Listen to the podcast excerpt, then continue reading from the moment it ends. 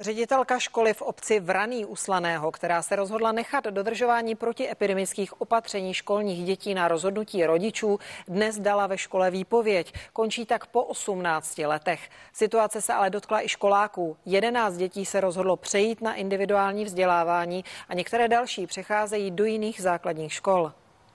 Bylo to velmi nepříjemné samozřejmě, prohrabávali jsme se veškerými dokumenty, ale to by, o to by ani tak nešlo, ale